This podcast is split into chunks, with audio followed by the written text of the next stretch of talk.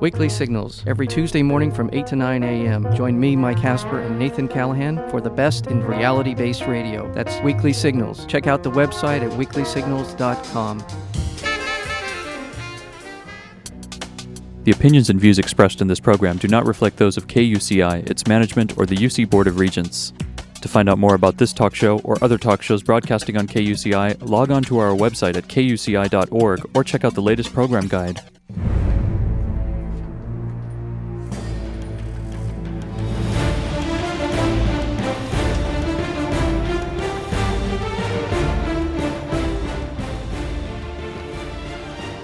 Good evening. You're listening to K U C I at eighty-eight point nine F M in Irvine and online at K U C I dot org. Welcome to Privacy Piracy. I'm Lloyd, I'm this show's engineer, and your host is Mari Frank. Mari's a local attorney and certified information privacy professional. She's the author of several books, including Safeguard Your Identity and From Victim to Victor, a step-by-step guide for ending the nightmare of identity theft. She sits as an advisor to the State of California Office of Privacy Protection, and she's a sheriff reserve here in Orange County. She's testified many times in Congress and the California legislature on privacy and identity theft issues, and you may have seen her on T V on Dateline, forty-eight hours, N B C, A B C, C N N, O'Reilly, Geraldo, Montel, a lot of other shows. And uh, she did her own ninety-minute P B S special last year called Protecting Yourself in the Information Age. To learn more about this radio show and our great guests, please visit K U C I dot org slash privacy piracy. Good evening, Mari. Good evening. I am so pleased tonight, Lloyd. We have a real celebrity all the way coming to us from Ohio. She is a, a leader in of one of the organizations that I belong to. We've talked about the International Association of Privacy Officers, and Sandy Hughes is the president, and she's a great leader. She's brilliant, and we're so thrilled to have her. I'm going to tell my audience a little bit about her before we get started. Sandy Hughes is the Global Ethics, Compliance, and Privacy Executive at the Procter and Gamble Company, headquartered in Cincinnati, Ohio. Their privacy program has been designed and implemented to promote trust among consumers, employees, and other constituencies by protecting an individual's right to privacy just as they would expect. The purpose of the Ethics and Compliance Organization is to put tools and processes in place to minimize the possibility of a breach and protect privacy. Sandy is a Certified Information Privacy Professional, a C I P P, which I am too, so we're, we're soul sisters in that way. But she is the president of the International Association of Privacy Professionals. She's also a leader of the Privacy, Security, and Technology Working Group of the U S Council of International Business, and she serves as the State of Ohio Chief Privacy Officer Advisory Board. She is a founding member of the Public Policy Steering Committee of E P C Global, which is a standards organization that utilizes radio frequency identification. She has participated in many industry and consumer efforts to create R F I D, which is that radio frequency identifier guidelines for responsible use of the technology for item-level tagging. She's a chapter author. She is a chapter author in the book R F I D Applications, Privacy and Security, which is edited by Simpson Garfinkel and Beth Rosenberg. And she's a frequent speaker on global privacy topics in many, many different forums. Sandy's career spans over thirty years at Procter and Gamble Company, with global, regional, and local assignments both in Ohio, Alabama, and Germany and Belgium, and we are just so thrilled to have you join us, Sandy, all the way from Ohio. Thank you. Thank you for having me. I have to ask you this first. What was it like living in Germany and Belgium? It was so exciting, I tell you, especially at that point in my life. Um, I was a new mom, so my son was six months old. Moved to a country where I didn't speak the language, um, into a neighborhood where nobody spoke the language. And I walk into the office uh, on my first day, And, you know, the boss, who was a very stereotypical German, said, "I can't believe you have a baby at home and you're still working here." You know? Oh, no. So he had all of those things, you know, going for me. But I'll tell you, it was one of the best experiences of my life. So. And so you learned to speak a little bit of German? It was uh, forced immersion, yeah. So uh, got to the point where I was living, breathing uh, German, to the point where sometimes I'd be speaking to my English friends and they were like, "Speak English, you know, don't speak German." And how about your baby? Did your baby grow up learning any he German? He did, he did. He's twenty-four now, and uh, he still uh, can speak German. Unfortunately, it's the uh, slang and words that he remembers the most. Yeah, but that's great. I know my son yeah. actually lived in, um, he went to Berlin and lived there because he studied for a, like a summer there. Um, so he learned some German. Yeah. And my daughter was born in Germany, and then we moved to Belgium. And, you know, so her her claim to fame is because, you know, the Belgians can speak at least five languages. Yes. Or whatever, is that she could sing Happy Birthday in ten different languages. So she speaks, so she learned a little French and a little German. A little bit of everything, yeah, because we did travel a lot as well. So what um, a great experience, Sandy. Well, it was, yeah, personally and professionally. So being able to learn about the different cultures and doing business in those cultures really opens your mind to, um, you know, how to Uh, really reach people on their level and for the things that are important to them. So exactly. So that was a wonderful opportunity. I mean, what a great wealth you brought back to when you came back to the States, to bring that kind of cultural uh, and, you know, astuteness about that. That was great. Yeah, it's been good for the, the kids, too, as they've grown up. So they're, uh, you know, more independent in their thinking. Unfortunately, they also like to go They want to go back. Too. I know. And unfortunately, Europe is so darn expensive right now that it's... oh, yeah. Oh, yes. So tell us, you know, many of the people in my audience don't know t- too much about the, you know, the International Association of Privacy Professionals. We've, we've had uh, Trevor Hughes on, and we've had other members, and, and I'm a member, but we really haven't had uh, a president talking. So tell us about the association. It has really changed since its first inception. It has, it has, and as Trevor, Trevor is the executive director of I A P P, so International Association of Privacy Professionals. So he, for those of you who uh, weren't able to listen to um, his session with you, Mari, the um, the mission of the I A P P is to define, promote, and improve the privacy profession globally. So it's a nonprofit professional association that offers a forum and for individuals who are working in the privacy profession to share best practices, to learn, to uh, network with others in the same field, um, to uh, uh, help to build up their own programs, et cetera. So we do that through um, education opportunities, publications. Uh, we have the daily dashboard that goes out every day. It's free. You don't even have to be a member. That talks about what's happening in news uh, with privacy around the globe. So and you do and, certification. That's how and the certification, that, that's how we became exactly, C I P Ps. Exactly. We offer the only certification for privacy in the world, and um, we're continuing to add to the different certifications that are available. So we'll soon, right now we have a, a general C I P P, which is mostly U S based. We'll have, uh, we have one for Canada. We have one for the government, people working in the government, and we'll be launching one for people working in I T coming out in the fall. So, and then we'll be working on one for Europe uh, as our next step. So, and it's grown. I mean, the membership from when I A P P first got its start back in two thousand was just a couple hundred of us who were getting it going, and now we're over five thousand members. I know. I went to that very really first tremendous. program, and I remember I that's where I met Larry Poneman, because I was presenting at that with yeah. Beth Givens, and then we got to meet all these wonderful people. It has been such a great experience to meet all these people, and I mean, and I loved it. I became uh, when I went to Toronto is when I became a C I P P, and it was it was a great learning experience. The training was perfect, and yep. uh, just just I'm I, it's an amazing group of people that A lot of people just don't even really know about this new field of privacy professionals, so it's great.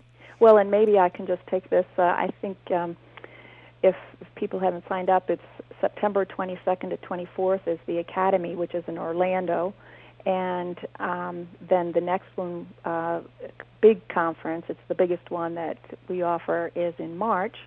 That's called the um, I P P Summit, and it's always held in Washington, D C. So people can find out information on the website, which is w w w dot privacy association dot org. Perfect. That's great.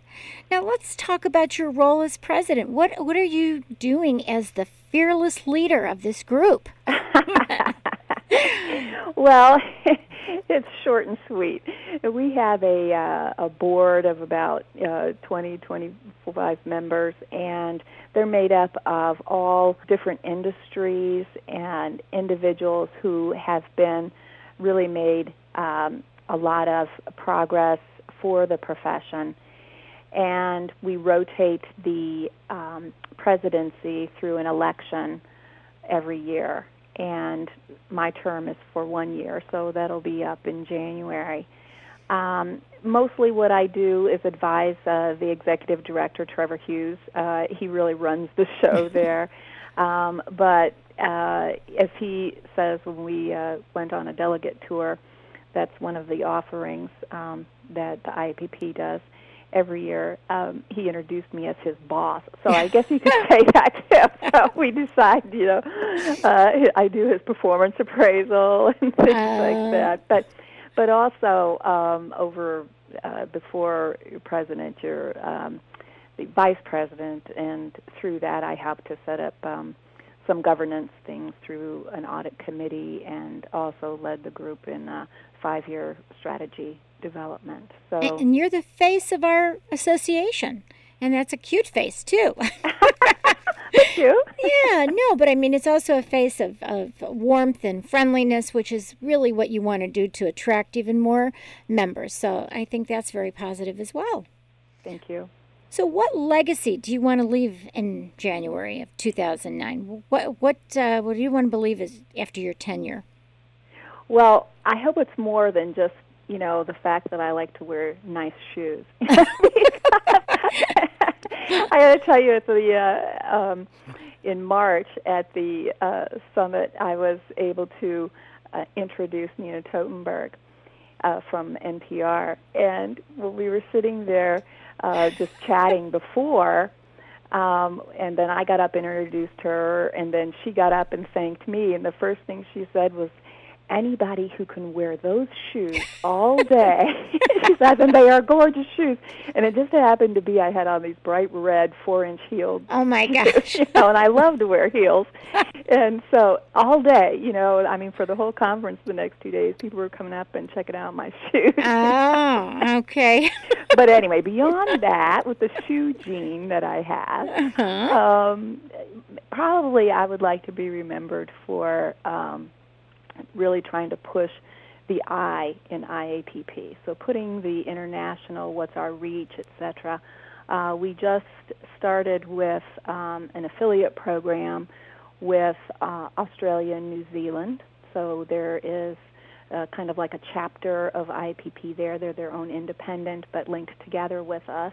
Right. Uh, we just set up a um, an agreement with the another uh, professional association in Germany called G D D as a partnership. So their members and our members are, are uh, you know, complementary as far as participating in each other's services, et cetera.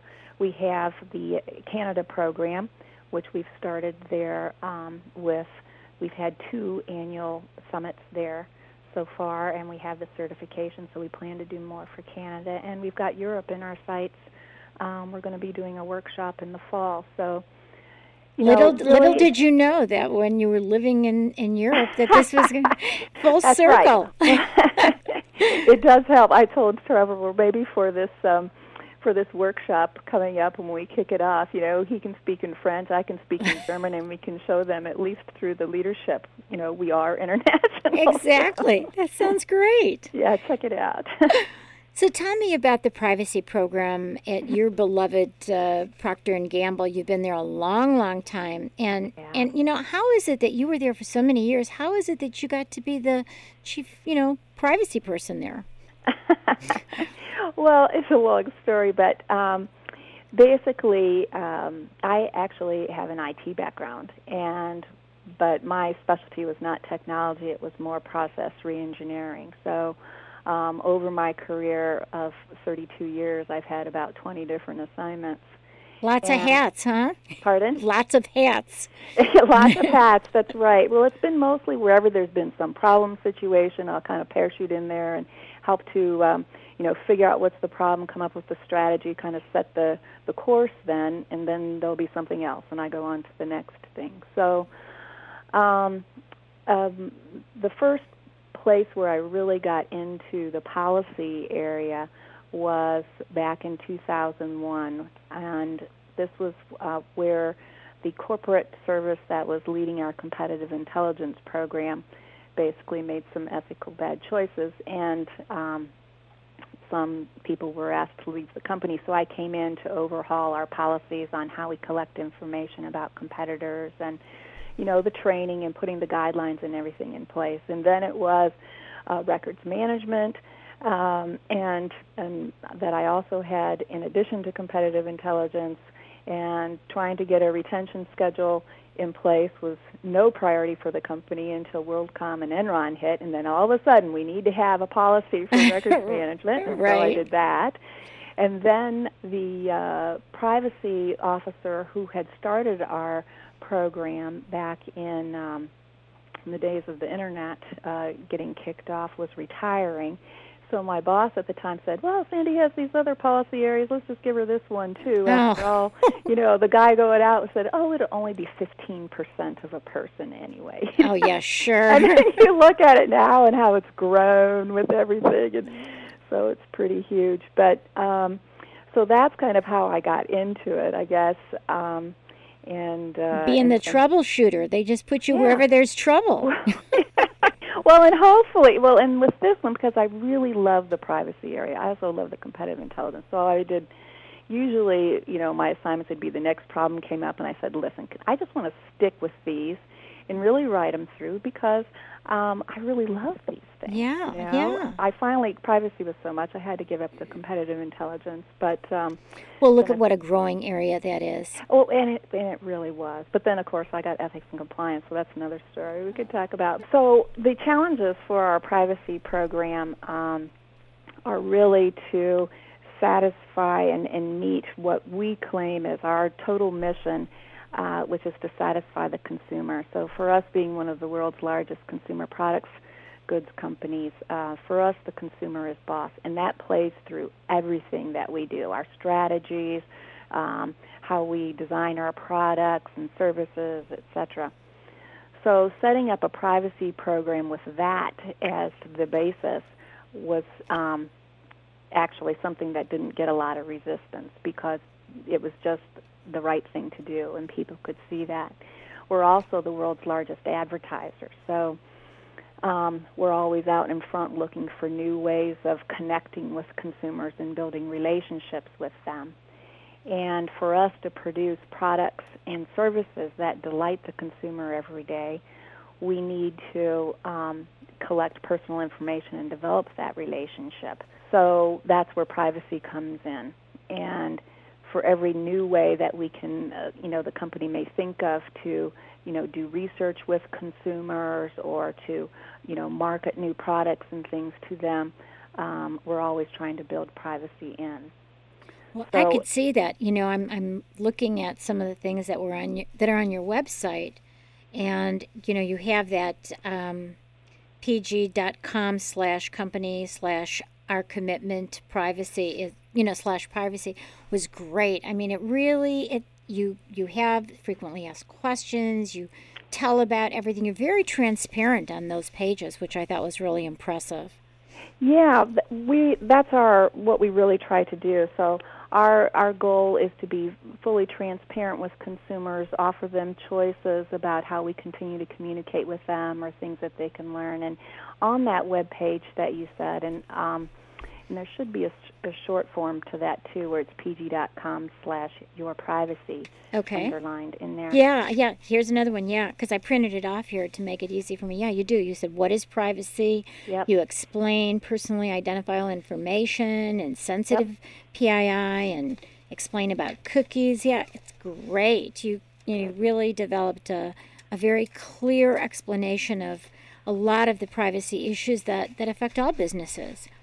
That's exactly right, because we can try to build privacy into the things that we do, but our consumers are shopping and going other places with other manufacturers as well.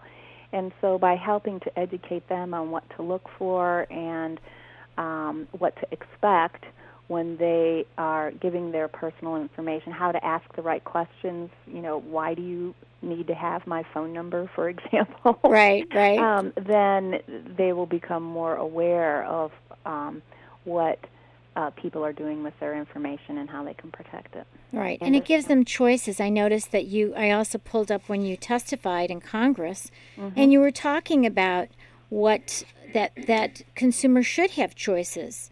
And they should have notice. I, I was really impressed that you were, you know, coming out there and letting them know what businesses should provide. How was that experience for you? Um, you mean testifying? Yeah, I've um, done it too. Well, what did you think about it? I thought it was exhilarating.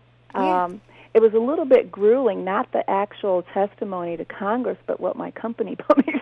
Oh, yeah, yeah, yeah. You probably had the same thing. But I mean, how many people know, because I work for myself, I didn't have to do that. Oh, you but didn't have to do that, No, yeah. but they pro- you probably well, got read fifty million times by fifty million people, right? Asked me all these different questions, you know, every which way from Sunday. But it was really good, okay, because it also uh, helped them a lot, I think, too. So when the actual... Um, you know, testifying came, it was, I thought it was um, really exhilarating, because you see it on T V, you know, and until right. you're actually there and it brings it to life, um, you know, the little light that tells you, you, you know, yeah. red, yellow, green. The, yeah, red, yellow, green, and you're okay, talking green. Stop. I know, when you see that yellow light, you better just shut up real quick.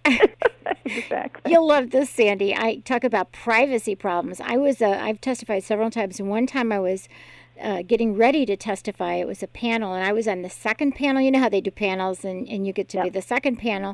And and I didn't know this, and Lloyd is watching it at home on T V. And I was trying to, I was getting ready. I knew I was going up, and I'm like fixing my bra strap, and I didn't know that the camera was over my shoulder. And when I got back, he told me, "There you go. It's right on, right there." There, I could see you fixing your bra strap before you went up on the panel. So. Well, hopefully you'd been to Victoria's Secret or something. You had a really nice He came on. in when he told me, and he had taped it, and I went, oh, my God, I didn't know that it was on there. You know, you, know you get ready to go up there. and uh, Anyway, so I know. I've been through that. But, yeah, it, it is an exhilarating experience. And you did it a was. great job, Sandy. You really did. Oh, well, thank you. Thank Let me just you. tell my audience who you are again if they just listen into the bra story. Okay, you're listening. We're interviewing Sandy Hughes, who is the Global Ethics, Compliance, and Privacy Executive at Procter and Gamble Company, and she is headquartered in Cincinnati, Ohio. A nice Midwestern girl. I'm also from the Midwest, from Chicago area, so I know that area too. But you left and went to California. Yeah, yeah, I did. Uh, yeah, I had that little respite there in uh, in Europe, so I guess that was good. Yeah, I was also in Alabama. That was. Interesting. Yeah. So how was that in Alabama?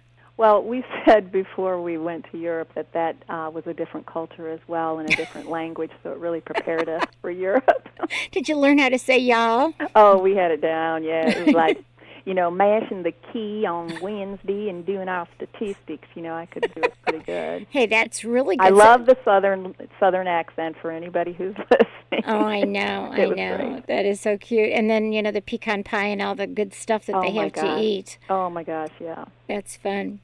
So you have a lot of hats here still. You you got your Thank C P O, you. the Chief Privacy Officer, and you are the Global Ethics, Compliance, and Privacy Executive. So what does that all mean? What do you do all day long? Well, I told you about how I got into privacy, you know, being the problem solver, and that's kind of been the, the story of my career, go from, you know, setting a strategy in one area to, you know, doing it in another. And that was the case with uh, taking on ethics compliance as well. So the company was ready to take that to the next level. Um, and ha- since I had had a number of the different compliance programs, um, they asked me to take that on as well, to come up with some strategies on um, managing compliance across all the different types of risk areas, um, and also how we can more effectively build it into business unit accountability.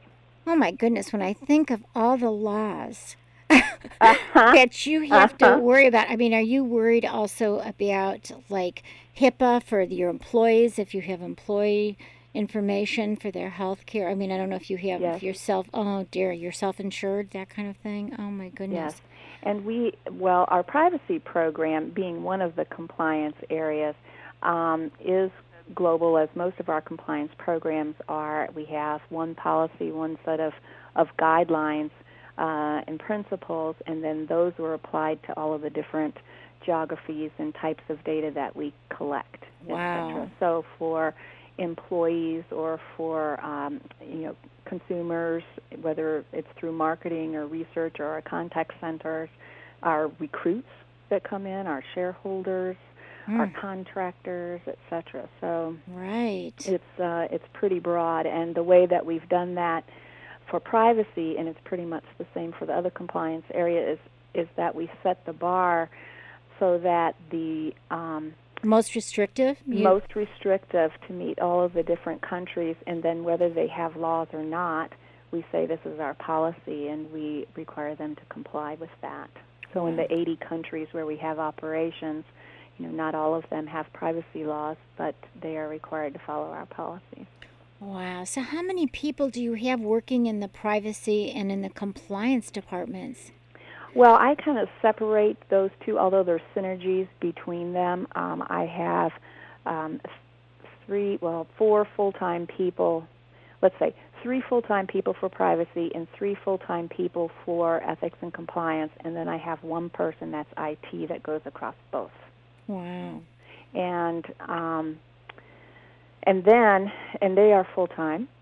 Um, and th- but the way for our privacy program that we really get things done is through our Global Privacy Council, for which we have about forty-five part-time people. And the way that we have that organized is um, kind of a matrix where there's one global leader for each type of data that we collect. And they kind of take our global principles and programs, for example, our general training, and may customize it for their type of data that they're collecting or that they manage within that network. And then the other um, side of the matrix is um, our regional privacy leaders, and they manage privacy across all data types for the countries within their region. Oh, my goodness. So there must be a lot of training and a lot of stuff translated from one language to another. Yeah, there is. We have our policy, um, our consumer uh, policy in twenty-nine, no, thirty-nine different languages. Oh, my goodness. Yeah. yeah. So what are the key challenges that you face today in is wearing those hats? Well, for privacy, the key, well, I guess it's really for both of them, is the uh, the speed at which the company is changing. So, you know, being an eighty billion dollars company in uh, with uh, sales in one hundred sixty countries, that's uh, we always have to keep bettering ourselves. And so, um, we're trying to, um, you know, new strategies, new products, uh, new geographies, et cetera, moving at breakneck speed, and it, while we're meeting the the needs of the consumers. Um, that at the same time, we really need to manage our internal productivity, et cetera. So when you have all of those challenges together, um, that's enough on its own. But then from the privacy area, you add in all of the new regulations that some countries are thinking about or that they put in place. We have to stay on top of that as well, and trying to manage uh, all of that at the same time. A little bit hectic. So, so, so how do you sleep? I never have a problem sleeping. Oh, that's good. You work so hard all day that you just collapse, exactly. right? Exactly. Right, well, right. And also whenever I get the chance to do it. So first thing on a plane, and I travel a lot, you know, I sit in there. It's just rote. I'm asleep, you know, before the plane hits the air. So oh, well, that's smart. That's you smart. You get your rest, get and then you get creative. There you go. So how do you know that you're having an impact? Well, for us within privacy, it's um, we have a number of ways. One, the most important for us is managing the comments that we get from consumers. So uh, we do that on a regional basis, and then once a year we roll it up annually to be able to see what the trends are, et cetera. So that's uh, most important to us.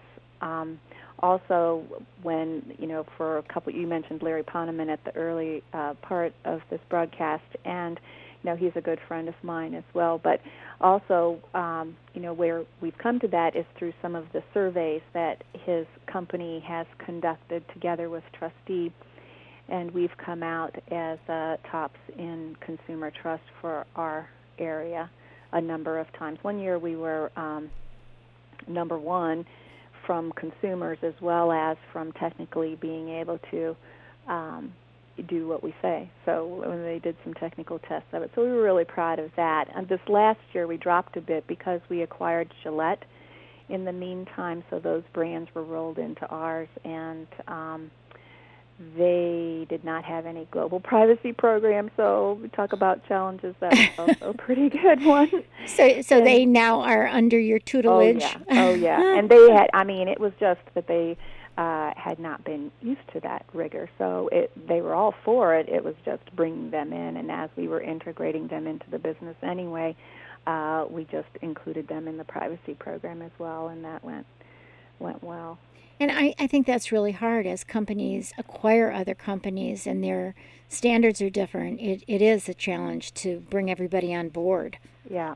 Yeah. Yeah, it is. Which kind of leads to the issue of R F I Ds. You know, we, we've talked a little bit on this show about radio radio frequency identifiers, and people who are driving by with their toll pass can understand what a radio frequency identifier is, and they may have seen them in, in some of the products that they buy.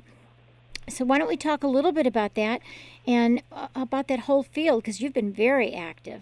What, could you explain what it is and, and how it relates to privacy? Sure. I'd love to do that because, um, like you say, I have been working with it for quite a while. That was one of the areas when I told you that uh, my predecessor said, oh, it's only fifteen percent of the time he didn't see this coming.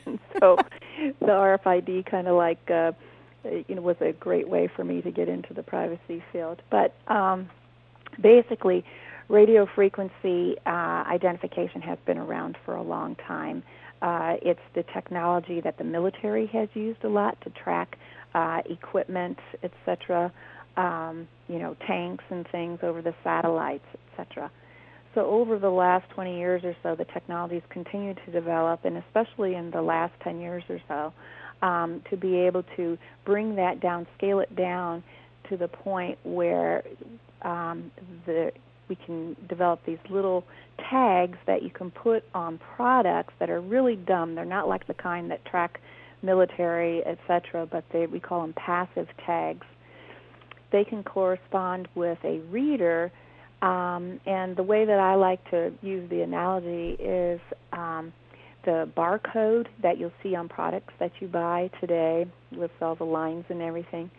Um, that came from, uh, or those codes are really governed by Uh, U P C and E A N, who've now since renamed themselves as G S one. Well, their offspring was E P C Global's electronic product code, and they um,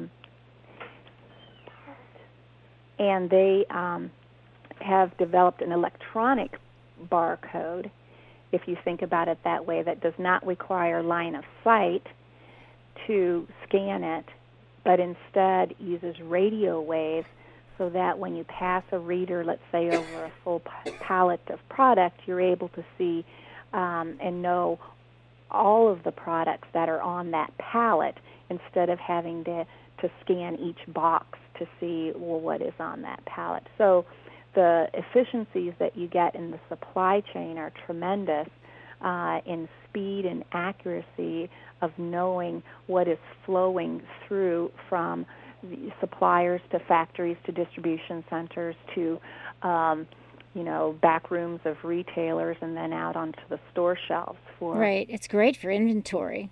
Yeah, it's great for inventory management. And um, the key thing for us, P and G has been one of the um, supporters of that technology because we do see so much benefit. Back to our mantra, which we told you before, is, um, you know, the consumer is boss. So our objective with E P C, which uh, in using these codes, was to be able to have the products that consumers want on the shelves when and where they want them, at the price they want them. So uh, that's what's been guiding us for that. Okay, so so we, we know that there are benefits and there are burdens. Let's talk a little bit about the concerns of R F I Ds and, and what the challenges are with those concerns. Well, some of the uh, concerns and that um, first came up, and rightfully so, was people were scared, okay, foreseeing into the future when these tags could be on individual items that they would buy, being able to track them to a person so that, in effect, a person would be tracked.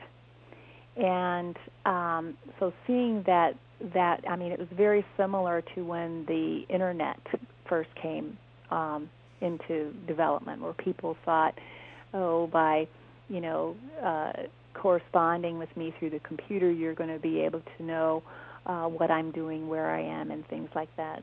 And so some of those same fears were with this technology. So a number of us companies who uh, were beginning to get active in this field thought we better uh, get together and put some guidelines together for responsible use of the technology.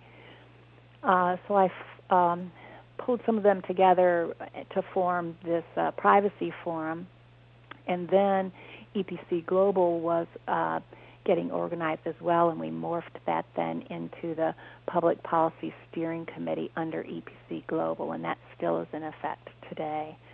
Um, so one of the things that we did as an industry group was to put together guidelines for responsible use of the technology for item-level tagging, even though Um, we didn't have any plans to do that for a long time, and even now it's just uh, barely getting started on item level, um, putting those tags on there. So the guidelines basically that we've put in place are that you need to give notice in some form, whether a symbol or whatever, that a tag is present. You need to give choices to the consumer, and then you also need to educate consumers about Uh, what the technology is, but also if you're going to be using the tag for anything other than you would a barcode today, uh, you need to be transparent with consumers. So those are kind of the basic guidelines. And under the choice, um, at the time, and, and still prevalent today, the choices were to put tags on disposable packaging um, or uh, ways that it could be discarded when the consumer would use the product or leave the store, et cetera, and that's what uh, is happening today. So help me understand. So I think one of the concerns that I hear about those is just that when the product is purchased and it leaves the store, does does it deactivate, or is that a possibility to deactivate so that people don't feel like, you know, somehow a reader could read it somewhere else? Well, today for tags and for most um, manufacturers who are using the tags today on product at the item level, it is on removable packaging. Or let's say it's on a D V D case. When you open that jewel case, then it breaks the tag. Oh, I see. So it does or deactivate. Or if you're on the cellophane wrap, when you pull it off, you know, you throw that cellophane wrap away, you would be throwing away the tag as well.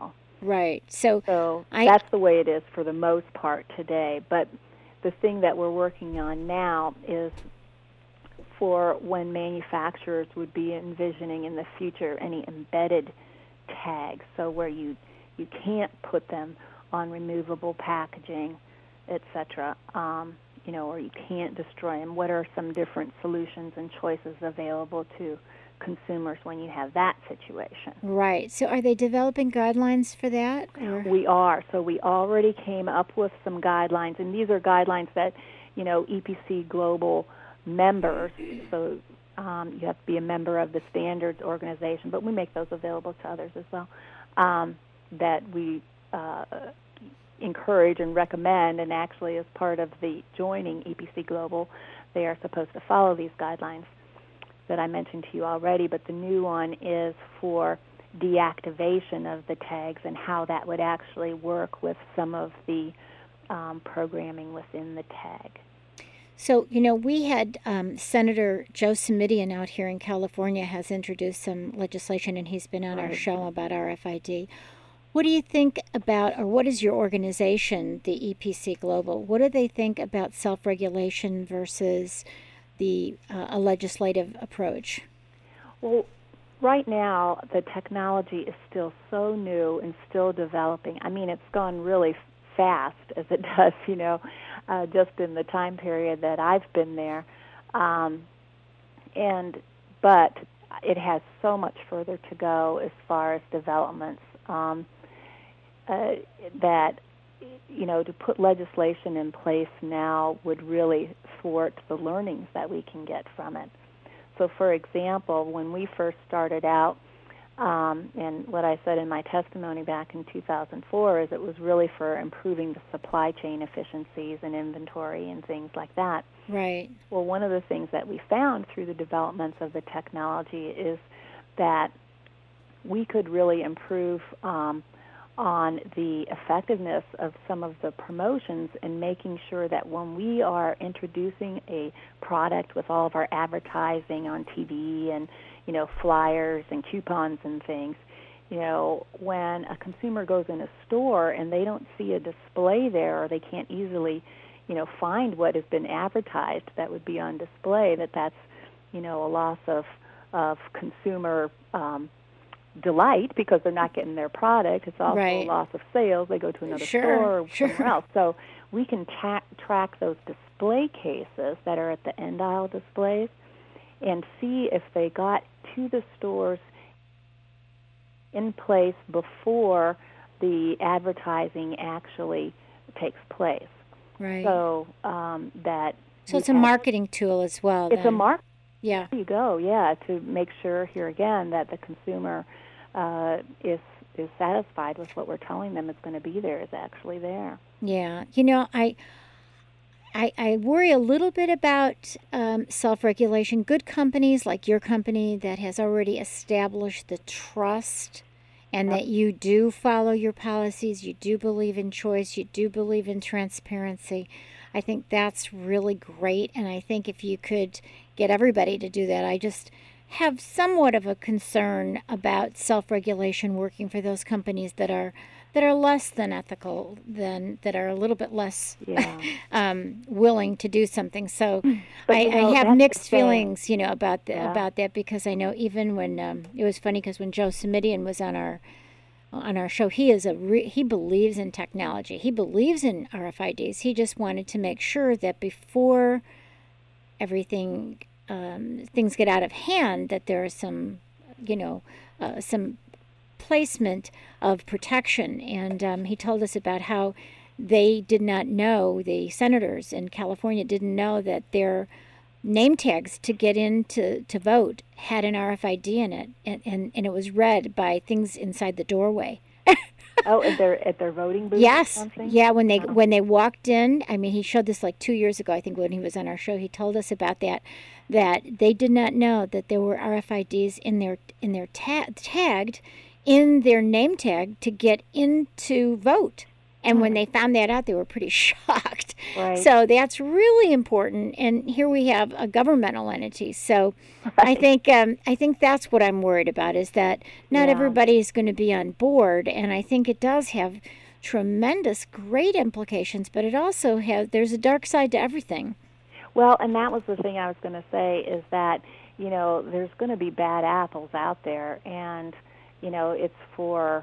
any technology or anything. I mean, you look at the canned spam laws, for example. Sure. You know, those of us who were already doing the right thing, right. you know, it put extra work in there, and did that really stop it a lot? I don't know. Yeah, yeah. And, and well, so it's very it's hard like, to do something globally, right? I mean, yeah, a lot yeah. of that spam probably comes from countries that aren't even uh, part of the European Union, exactly. you know? So yep. Yep. I think it's it's the only ones that we can really regulate, and that's hard enough, is, is probably our own companies. But right. That's right. And then you think about, you know, global information flows in general. I think You know, that's kind of the way of the future. We have to start thinking more broadly about privacies and protection and things like that for, um, you know, to have a country-by-country or technology-by-technology, state-by-state or whatever becomes really hard to navigate, not just for companies, of course, but it's also for consumers. Exactly, exactly. So uh, do you think that the United States will have general privacy legislation like they have in Canada and other places?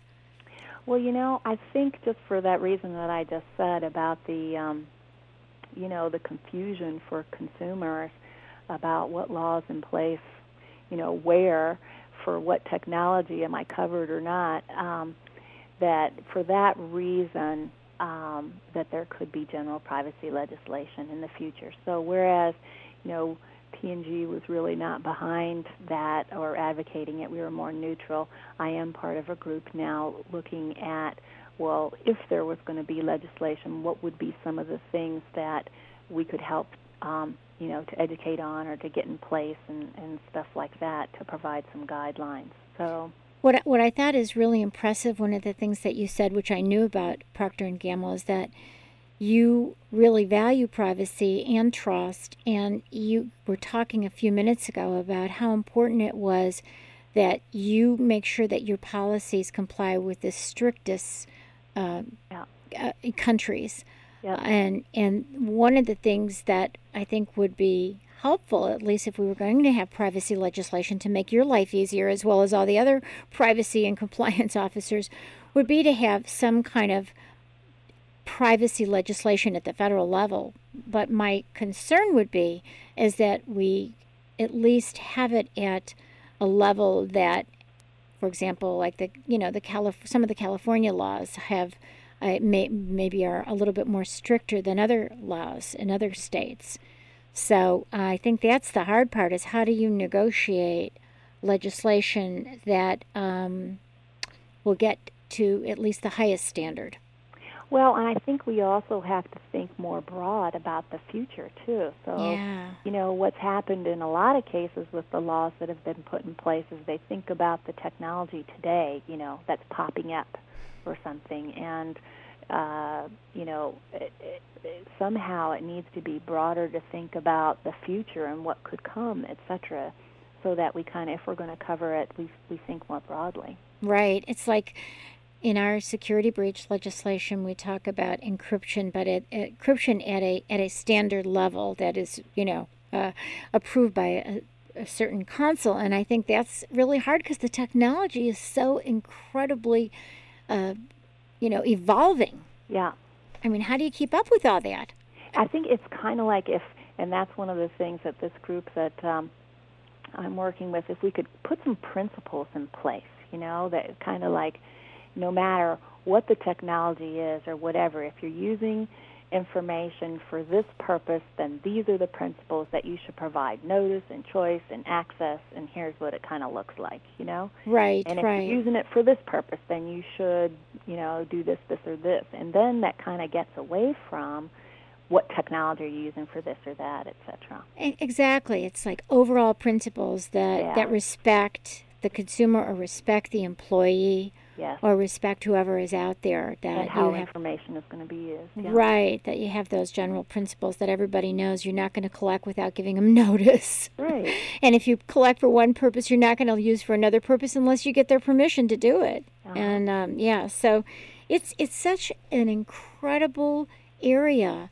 You know, it makes me think, like, you know, there, we're sitting on the campus at the University of California in Irvine, California, and there might be students here listening. Of course, there's business people driving by, but students here thinking, gee, you know, what an incredible field. I want to get into that. Yeah. So, so if what would you tell, you know, now that you have been in a privacy role for a long time, what would you be telling some of our, our aspiring students who maybe are I T people, who are, you know, security, I T, technology, or maybe they're thinking of law school? What would you be telling them about the role of a privacy officer? Well, I think one of the things, um, uh, because we see people from all various backgrounds who are in this profession, is it's really your uh, leadership skills are most important, and, and in that case, it's more the situational leadership, or the, we call it the five E's. So you need to be able to envision where things are going, and then to um, uh, engage people in that vision, energize them, you know, engage, really enable them to do it, and then execute. So the five E's, and you need to be able to do that, because you. You know, to just be like a technologist and, you know, or, or just a lawyer and sit in your office and, you know, work on privacy is not the way that it's done. Right. You really get things done through people, through the alignment, through uh, influencing, et cetera. So the leadership skills and communication skills are really paramount, I think. Um, and, uh, of course, then having some a specific background that you can apply to that, whether, uh, you know, kind of varies depending on which industry you might get into. So if it's more regulated, then having a legal background probably is uh, more important than, like, in a, you know, consumer products like we are, where it's not so regulated.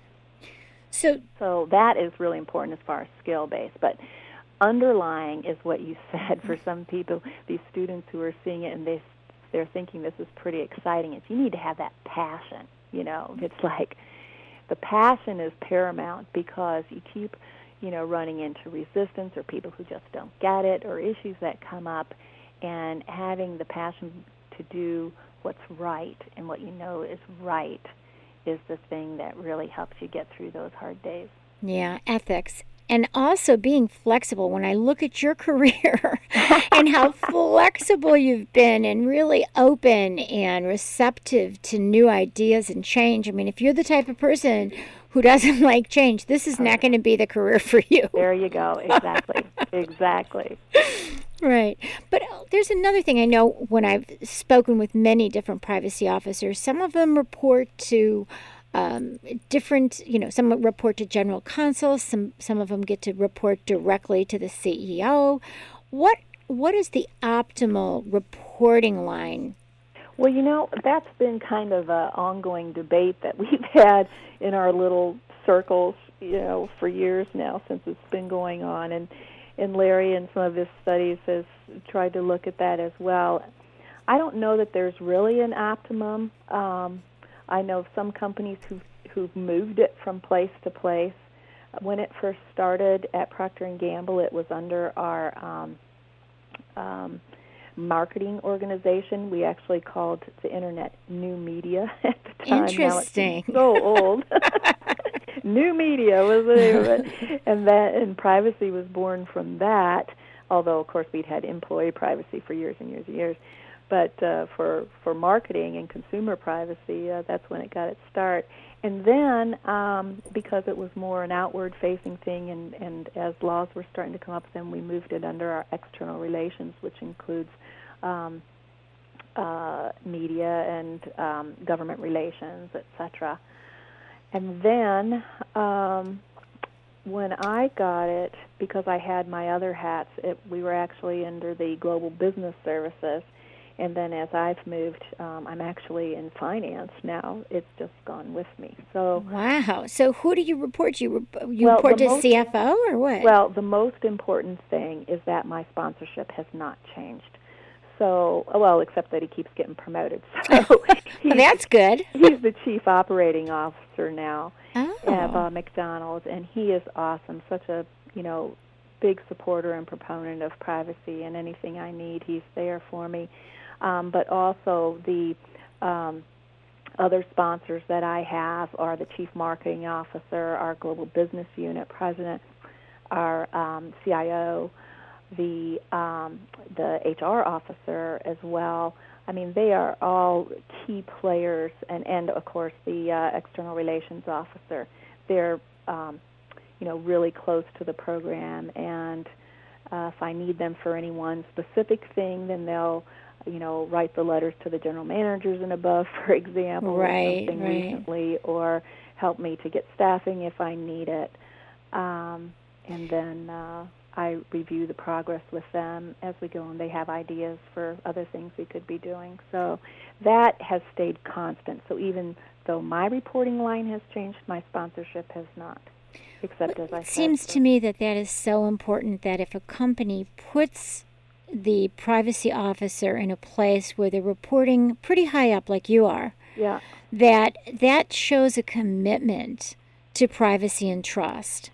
It does. And I think that's why your company was able to, you know, be up there and um, yeah, be, it, it, a, you know, because if you're if you're put at the bottom and you report maybe just to general counsel, or you report maybe to H R, which would be kind of crazy, or whoever you report to, or even marketing, marketing may not like the fact that you're telling them, no, you can't do this. Exactly. Exactly. So, yeah, and so you get a little bit of conflict of interest on where you're sitting. Exactly. I mean, you got to be a mediator, and it sounds like you're a great mediator to mediate all these different components. But yeah. if you're if you're placed higher up, then like you said, you can have somebody, you know, chief operating officer can write a letter and just saying, this is what we need from you, and that gives you a, a great deal of influence. Yeah. And ability to, to get something done. Right. So we have the consumer as boss, and you know, and when I use the consumer verbatims, well, they don't like this, they don't like that, that makes people, you know, sit up and take notice. But if that isn't enough, then I can pull in one of those folks, and and then that always works. So Sandy, Lloyd is telling me we only have a couple minutes left. So what do you think is the future of privacy in our country? You're you're right in the heart of it. That's true. That's true. I can tell you, it's good job security, I think. Good. I think, uh, contrary to what I had heard before, privacy and, uh, is not going away. It's just going to continue to grow, but it's going to be in different ways uh, with all the new technology and capabilities um, that are developing. Uh, we're going to have to be more cognizant of building privacy into those new things, new applications of technology.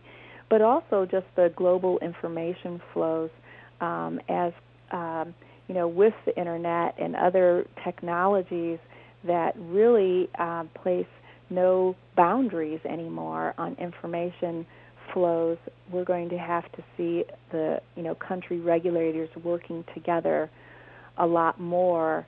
Otherwise, it's, it could hinder the economy in their individual countries if they become too um strict in regulating of what goes on in their countries. Right. So, so we're going to have to have you be a mediator for all these countries because you because you've actually had that experience already. You're, well, you, well, you're the troubleshooter, so we're just going to send in our our fearless leader, Sandra Hughes, to um, to be the, the global mediator for privacy. What do you think about that?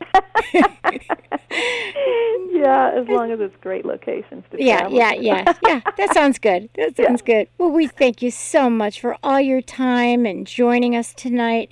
We're we're really so pleased to have you, and we're so pleased that you've been. I'm especially pleased that you're the president of the I A P P, which is my organization as well, and that you're doing such good work out there in a in a very big company that can be very uh, influential for the rest of the, the country as well as the world. So thank you. Well, thank you very much, Mari, and I hope to see you at uh, either the uh, Academy or the Summit for I A P P coming up. Right, and we will talk to you soon. Thank you again for joining us.